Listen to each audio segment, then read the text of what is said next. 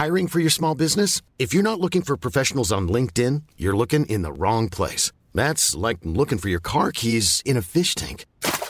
LinkedIn helps you hire professionals you can't find anywhere else, even those who aren't actively searching for a new job but might be open to the perfect role. In a given month, over seventy percent of LinkedIn users don't even visit other leading job sites. So start looking in the right place. With LinkedIn, you can hire professionals like a professional. Post your free job on linkedin dot com slash people today. Hey, I'm Ryan Reynolds. At Mint Mobile, we like to do the opposite of what Big Wireless does. They charge you a lot, we charge you a little. So naturally, when they announced they'd be raising their prices due to inflation, we decided to deflate our prices due to not hating you. That's right. We're cutting the price of Mint Unlimited from thirty dollars a month to just fifteen dollars a month. Give it a try at mint mobile dot com slash switch. forty-five dollars up front for three months plus taxes and fees. Promo rate for new customers for limited time. Unlimited more than forty gigabytes per month slows. Full terms at mint mobile dot com.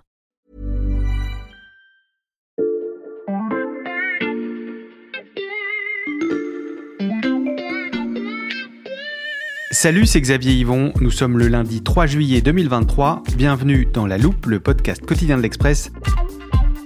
Allez, venez, on va écouter l'info de plus près. Pour commencer cet épisode, La Loupe est allée promener son micro en dehors du studio et de la rédaction de l'Express pour faire un petit sondage. La question était simple, connaissez-vous Marie Blachère ? Si vous-même vous répondez non, pas d'inquiétude, vous allez vite comprendre. De retour de reportage, précisément de ce qu'on appelle un micro-trottoir, nous avons fait le tri dans les réponses et deux catégories se sont très nettement dégagées. D'un côté, ceux qui vivent à Paris et dans ses banlieues. Voici ce qu'ils répondent quand on leur parle de Marie Blachère. Marie Ma... qui ? Je connais pas c'est qui. Non, pas du tout. De l'autre côté, on trouve ceux qui vont régulièrement acheter leur pain chez Marie Blachère. Car Marie Blachère, je le dis si vous faites partie de la première catégorie, c'est une chaîne de boulangerie. Et ceux qui le savent habitent en général en dehors de la capitale. Je viens de l'Orne. On en a une dans notre ville, mais euh, j'y vais très occasionnellement. Christian, euh, des Landes. Marie Blachère, oui, ça fait un petit moment qu'on y va, oui. Vous vous reconnaîtrez peut-être dans l'une de ces deux catégories. Et si on vous parle aujourd'hui de ceux qui connaissent ou non Marie Blachère, c'est que le phénomène de la boulangerie des ronds-points est très révélateur. Dans cet épisode de La Loupe, on vous explique comment le business de Marie Blachère illustre les divisions et les paradoxes qui parcourent la société française. Celle qui a enquêté sur les boulangeries Marie Blachère, c'est Agnès Laurent, grand reporter à l'Express. Salut Agnès. Salut Xavier. Je dois avouer que je fais plutôt partie de la première catégorie, je connaissais que le nom Marie Blachère. Alors Agnès, pour les auditeurs comme moi, on va faire un petit point sur cette enseigne. Depuis quand elle existe ? Alors c'est dans les années quatre-vingts, c'est un monsieur qui s'appelle Bernard Blacher qui l'a créé. Il était marchand de fruits et légumes et il a eu l'idée de créer une boulangerie à côté de son mmh. magasin. Et donc il a cherché un boulanger qui a accepté de, de s'associer à lui. Et voilà, ils ont ouvert la première boulangerie en deux mille quatre et elle s'appelle Marie Blachère parce que c'est le prénom de sa fille. Aujourd'hui, c'est donc une chaîne de boulangerie. Il y en a beaucoup en France ? Alors, euh, il y en a sept cents aujourd'hui. Euh, ça a progressé très très vite, c'est-à-dire qu'ils sont partis d'une centaine en deux mille onze et euh, ils en ont ouvert euh, vraiment de manière très très très rapide. Euh, parfois, il y en a deux ou trois dans une même localité, donc vraiment ils occupent le terrain. Euh, après, ils sont pas tout seuls, c'est-à-dire qu'il y a des chaînes qui les ont copiés, euh, des chaînes qui s'appellent Ange et Louise, mmh. euh, qui reprennent exactement le même modèle et qui se multiplient. Et donc il y en a partout, alors qu'il y a dix ans, on les connaissait vraiment pas. Je te propose qu'on regarde sur Internet la carte des boutiques Marie Blachère en France, parce que c'est assez parlant. Oui, alors il n'y en a aucune à Paris et mmh. aucune dans les centres des grandes villes françaises, Marseille, Lyon, euh, et cetera. En revanche, il y en a dans les, à partir de la petite couronne. Euh, à Paris, il faut aller à une vingtaine de kilomètres euh, autour de Paris pour en trouver, euh, à Fresnes, à Argenteuil. Moi, je suis allée à Goussainville, mmh. mais c'est déjà pas tout près du centre-ville. Donc, euh, le résultat des micro-trottoirs euh, qui dit qu'il n'y a pas de Marie Blachère en centre-ville et que les urbains ne connaissent pas, c'est normal. Oui, parce que quand on zoome sur la carte, les Marie Blachère se trouvent à la périphérie. Oui, tout à fait. Et il y en a une particulièrement sur l'axe rhodanien, Marseille, Aix, Avignon, mmh. parce que c'est là qu'a été créée la chaîne. Elle a été créée aux alentours d'Avignon. Donc là, il y en a vraiment, vraiment beaucoup. Je crois qu'à Avignon, il y en a cinq. Donc euh, c'est très impressionnant. Mais Agnès, quelle est la différence entre Marie Blachère et les chaînes de boulangerie type Paul ou Brioche Dorée ? Alors, Marie Blachère a le droit euh, de s'appeler boulangerie. Mmh. Parce que depuis mille neuf cent quatre-vingt-dix-huit, il y a une loi qui, a un, qui limite l'utilisation du label boulangerie à ceux qui pétrissent, fabriquent, cuisent sur place. Et les, les chaînes comme Paul ou euh, Brioche Dorée euh, ne font que cuire sur place du pain qui est fabriqué ailleurs dans des usines. Mmh. Et donc, euh, c'est pour ça que Marie Blachère a droit à son appellation boulangerie et pas les autres, et qui joue beaucoup sur cette carte-là, c'est-à-dire qui joue la tradition, euh, on dit pain frais, ça sent bon, toujours disponible, mmh. fait maison, même si c'est pas tout à fait vrai. Pourquoi c'est pas tout à fait vrai ? Parce que ça ne s'applique qu'au pain. Pas du tout à la pâtisserie, par exemple, qui, elle, peut arriver toute faite, surgelée. Euh... Mais Marie Blachère joue vraiment, vraiment cette carte du local, du traditionnel, euh, y compris sur son site internet. C'est intéressant parce que quand on regarde euh, les boutiques, euh, on peut prendre un exemple, la mmh. boutique de Grabels, pas loin de Montpellier. Euh... Ok, attends, je vais y aller. Je tape Grabels dans l'onglet « Nos boulangeries ». Qu'est-ce qu'on doit regarder ? Ben, en fait, la photo, déjà, parce qu'on croit que c'est la photo de la boulangerie en question. Or, c'est la même pour toutes les boulangeries. Mmh. Et euh, de la même manière, les avis de clients, on pense qu'on a l'avis sur euh, le, le personnel de la boulangerie en question. Pas du tout. C'est les mêmes avis euh, Google, alors qu'ils sont des vrais avis. Hein. Je ne mmh. dis pas que c'est, ce sont des faux avis. Mais c'est les mêmes que vous soyez à Lille, à Bordeaux ou en périphérie de, d'Avignon. Ou à Grabels. Voilà, donc il joue la carte du local, il joue la carte de, de la bonne odeur de pain frais. Donc quand on rentre dans la boulangerie, ça sent bon, c'est joli. Il euh, y a toujours plein de pain, plein de marchandises. Euh, on voit le fournil, donc euh, on voit que c'est fabriqué sur place. Euh, enfin voilà, comme dans une boulangerie de quartier. Justement, en jouant la carte de la tradition du local, Marie Blachère concurrence donc les petites boulangeries. Oui, mais pas que.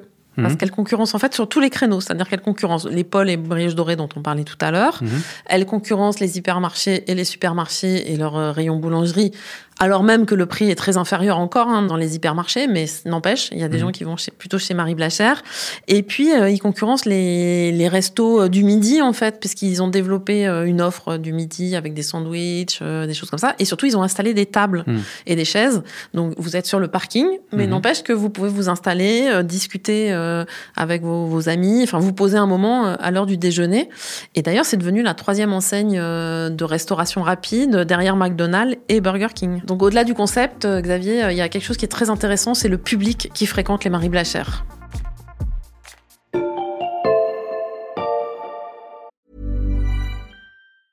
I'm Sandra, and I'm just the professional your small business was looking for. But you didn't hire me, because you didn't use LinkedIn Jobs. LinkedIn has professionals you can't find anywhere else, including those who aren't actively looking for a new job, but might be open to the perfect role, like me. In a given month, over seventy percent of LinkedIn users don't visit other leading job sites. So if you're not looking on LinkedIn, you'll miss out on great candidates like Sandra. Start hiring professionals like a professional. Post your free job on linkedin dot com slash people today.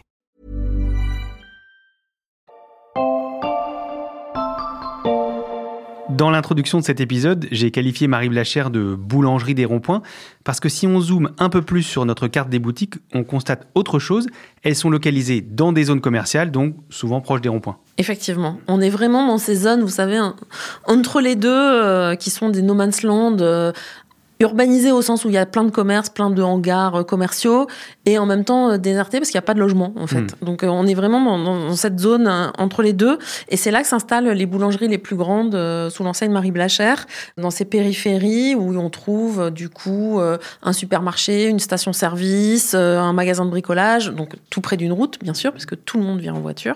Il y a aussi des Grands Frais souvent euh, puisqu'il y a un partenariat entre Marie Blachère et Grand Frais, mais aussi euh, des magasins euh, Gifi, Euh, Lidl, Aldi, enfin il y, y, y a tout, mais une route surtout. Et pourquoi les créateurs de Marie Blachère ont fait le choix de s'installer dans ces zones ? Bah pour attirer le plus de monde possible, puisque les consommateurs du coup n'ont pas besoin de rentrer en centre-ville avec leur voiture, avec les problèmes de stationnement que ça peut poser. Et ça marche ? Bah oui, effectivement. D'ailleurs, on le voit hein, avec le nombre de Marie Blachère qui ouvrent, et euh, ils attirent une population extrêmement large. Alors il y a les gens qui travaillent et qui viennent s'acheter à déjeuner, mmh.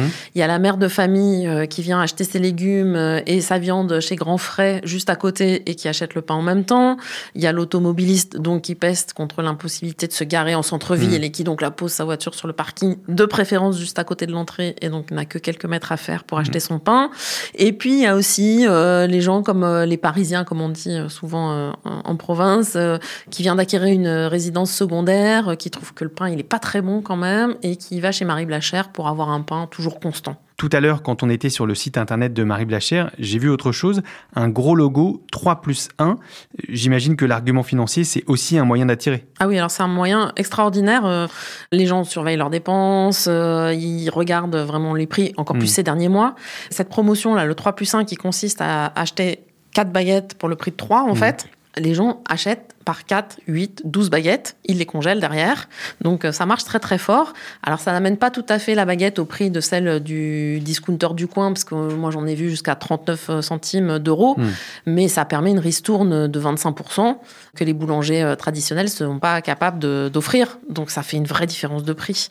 Et il euh, y a d'autres euh, clientèles qui sont intéressées par ce prix, c'est les gens qui mangent le midi en extérieur et qui, par rapport à un restaurant, évidemment, aller acheter un kebab, une pizza euh, ou un sandwich chez Marie Blachère avec des formules euh, nourrissantes, pas forcément très diététiques, mais très économiques, ça marche très bien. Mmh. Donc en fait, euh, ils ont tout un système comme ça de, de promotion. Il y en a une autre qui marche formidablement bien. C'est une demi-heure avant la fermeture de la boulangerie, mmh. ils bradent plein de produits, alors pas la baguette, mais plein de produits, du pain, des gâteaux, et cetera. Et euh, les gens attendent devant la boulangerie que la demi-heure commence pour aller acheter leur pain. Et ça crée une première rupture dans la population française. Une première rupture, c'est-à-dire ? Ben, c'est-à-dire qu'en ville ou en métropole, on est capable, euh, quand on a les moyens, d'acheter des pains assez chers parce qu'ils sont euh, sourcés, parce que c'est des farines d'exception, et cetera, et cetera. Donc, mais c'est, c'est un luxe, presque. Mmh. Et en milieu rural, on est beaucoup moins euh, capable parce que le niveau de vie est moindre, en moyenne, hein, bien sûr. Donc, on, on fait plus attention à ce qu'on dépense. Et ça correspond à des fractures de consommation, à ce que l'économiste Philippe Moati appelle la démoyennisation de la société. La démoyennisation de la société. Alors ça, Agnès, c'est une définition qu'on va pouvoir mettre de côté dans notre armoire. Je l'ouvre et je t'écoute. Alors la démoyennisation, c'est en fait une polarisation de la société avec d'un côté les très pauvres et de l'autre les très riches. Mmh. Et entre les deux, la disparition de la classe moyenne, alors c'est une classe moyenne très large puisqu'elle va des catégories supérieures, cadres, catégories intermédiaires, techniciens, jusqu'à une partie des ouvriers. Mmh. Mais cette, toute cette frange de population disparaît, ne laissant plus que les deux extrêmes. Merci Agnès. Tu as dit que l'argument financier était une première rupture. Quels sont les autres ? Alors là, l'autre principal, c'est la voiture. Mmh. C'est-à-dire que ces enseignes collent à une vie avec voiture, euh, une vie de gens qui n'ont pas peur d'avaler des kilomètres. C'est-à-dire que nous, urbains, on se dit euh, « Ouh là là, euh, trente kilomètres en voiture, euh, mmh. c'est le bout du monde ». En fait, eux, ils vous répondent « Mais non, c'est vingt minutes, c'est pas grave ». Donc, ils ont vraiment une habitude de, de rouler. Et du coup, ces implantations se font vraiment au bord des rocades, euh, des routes nationales. Vraiment, ça joue la, la carte de la voiture. Voiture dont les citadins n'ont pas besoin. Ben non, puisque la Le réseau de boulangers est suffisamment dense pour qu'on n'ait pas besoin de, de voitures. Enfin, on en a à chaque coin de rue euh, mmh. quand on habite en ville. Et c'est donc pour ça que lors de notre micro-trottoir, on a pu voir clairement les deux catégories bien distinctes. Oui, tout à fait. Et j'ai fait le même test au sein de la rédaction de l'Express mmh. euh, au moment où j'écrivais mon papier. Et il euh, y avait des gens qui euh, connaissaient pas du tout parce que c'était des purs urbains, on va mmh. dire, qui quittaient jamais, enfin rarement Paris, en tout cas en voiture, parce qu'il faut oui. prendre la voiture pour voir un Marie Blachère, il faut prendre sa voiture.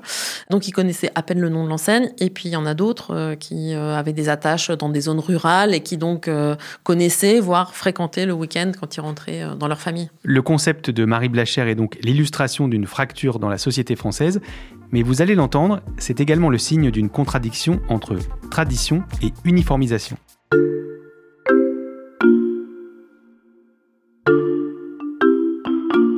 Alors Xavier, j'ai un chiffre intéressant pour toi. Mmh. En moyenne, un Français consomme cent cinq grammes de pain par jour. cent cinq grammes de pain, ça fait quoi, à peu près une demi-baguette ? Oui, un peu moins. Mmh. Et c'est une tendance qui est à la baisse. C'est-à-dire qu'en deux mille trois, c'était cent cinquante grammes. Aujourd'hui, donc cent cinq. Du coup, le nombre de boulangeries a beaucoup diminué. Mmh. Euh, on était dans les années soixante-dix à à peu près cinquante-cinq mille. Euh, il y en a plus que quarante mille aujourd'hui. Et encore, je crois que c'est en comptant très large. Et les enseignes comme Marie Blachère représentent quelle part de ce marché ? Alors, ça dépend comment on compte. Si on compte en nombre de boulangeries, c'est pas énorme, c'est deux virgule cinq pour cent des boulangeries. Euh, alors c'est Marie Blachère, Louise et Ange, hein, c'est mmh. pas que Marie Blachère. Et avec d'autres, ils captent vingt-cinq pour cent des ventes totales. Parce qu'en fait, un Marie Blachère, on estime que ça représente trois boulangers traditionnels en termes de chiffre d'affaires.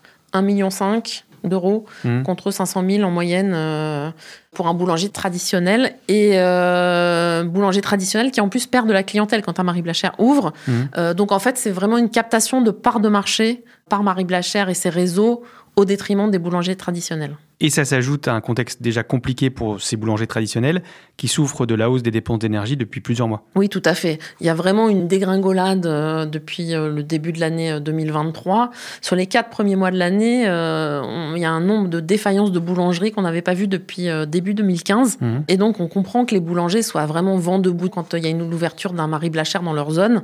Alors, ils tentent en disant « oui, mais c'est pas du vrai artisanat, euh, c'est très marketé leur truc, euh, trois cuissons de pain, une blanche... Euh, une moyenne, une bien cuite. Nous, on peut pas faire ça, mais on fait du meilleur pain. Mmh. Mais bon, ça marche pas très, très bien, leur argumentaire. Et les communes se mettent à leur tour sur la contestation de l'installation des Marie Blachère. Pourquoi ? C'est-à-dire que ça remet en cause toute un, une série de, d'initiatives qui visent à revitaliser les centres-villes. On connaît tous ces petites villes moyennes où mmh. la moitié des boutiques sont fermées, les vitrines sont peintes en blanc, et cetera. Et donc, il y a plein d'opérations qui sont lancées pour revitaliser ces centres-villes. Sauf que ces centres-villes, ils sont revitalisés quand il y a une boulangerie, une boucherie. Euh, c'est ça qui fait l'efficacité mmh. beaucoup plus que les mutuelles ou euh, les opticiens. Et le problème, c'est que ben, quand il y a un Marie Blachère, euh, ça pénalise cette, ces opérations. Tu as vu des exemples pendant ton enquête ? Oui, alors je suis allée euh, notamment à Villers-Cotterêts euh, dans l'Aisne, qui est une petite ville, hein, onze mille habitants dans mon souvenir, et il y avait un Marie Blachère qui était au cœur d'un conflit euh, qui prenait des proportions politiques assez impressionnantes, mmh. parce que donc euh, la mairie, qui est Rassemblement National, avait délivré un permis de construire sur un terrain sans savoir a priori que c'était un Marie Blachère, sauf que cette mairie avait demandé une aide du conseil régional pour revitaliser son centre-ville, et donc un membre du conseil régional a menacé de priver la municipalité d'une aide de huit cent mille euros, quand même, mmh. c'était pas une paille, euh, si euh, elle ne revenait pas sur son projet d'installation de Marie Blachère. Et en même temps, le maire disait « oui, mais moi, j'y suis pour rien ». Donc, euh, c'est... on arrive à des situations un peu ubuesques, en fait. Mmh. Et si tu veux, j'ai même un deuxième exemple. Alors, je t'écoute. Alors, c'est en Meurthe-et-Moselle, euh, près de Nancy, à quelques kilomètres de Nancy, deux villages... Euh, alors qu'ils ne sont pas directement concernés par l'installation d'un Marie Blachère, parce que mmh. c'est sur une autre commune, mais les maires étaient furieux parce que euh, eux, ils, ils font tout pour relancer leur ville. Ils ont créé notamment un marché des producteurs le vendredi après-midi. Euh, bref, ils, ils relancent tout ça, et là, ils voient le Marie Blachère s'installer. Ils se disent que leur boulanger va, va être pénalisé. Et euh, du coup, ils ont développé tout plein d'argumentaires. Alors, le premier argumentaire, c'est de dire « ouh là là, Marie Blachère, ils disent que c'est de l'artisanat, mais en fait, euh, allez chercher un pâté lorrain ou une quiche lorraine chez un Marie Blachère, vous mmh. trouverez pas. » Effectivement, ils trouvent pas.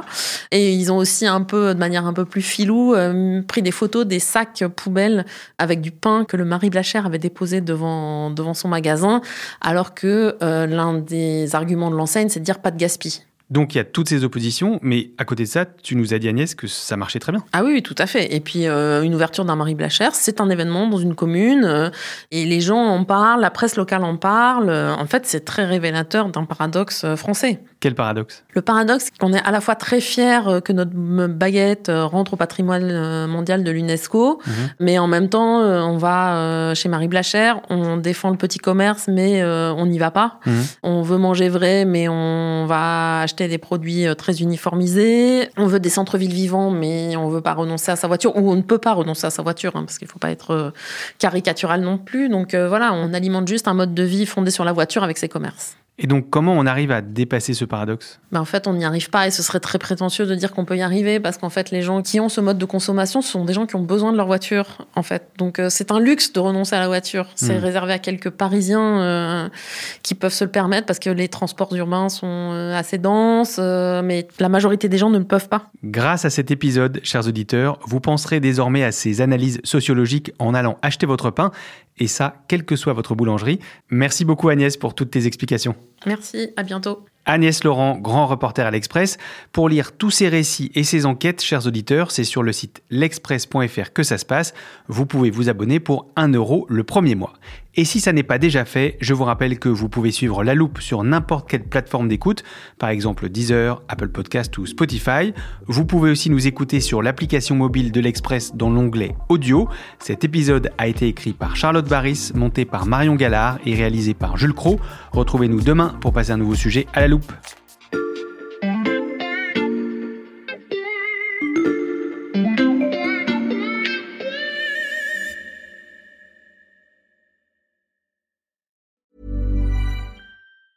Small details or big surfaces, tight corners or odd shapes, flat, rounded, textured, or tall. Whatever your next project, there's a spray paint pattern that's just right. Because Rust-Oleum's new Custom Spray five in one gives you control with five different spray patterns. So you can tackle nooks, crannies, edges, and curves without worrying about drips, runs, uneven coverage, or anything else. Custom Spray five in one. Only from Rust-Oleum.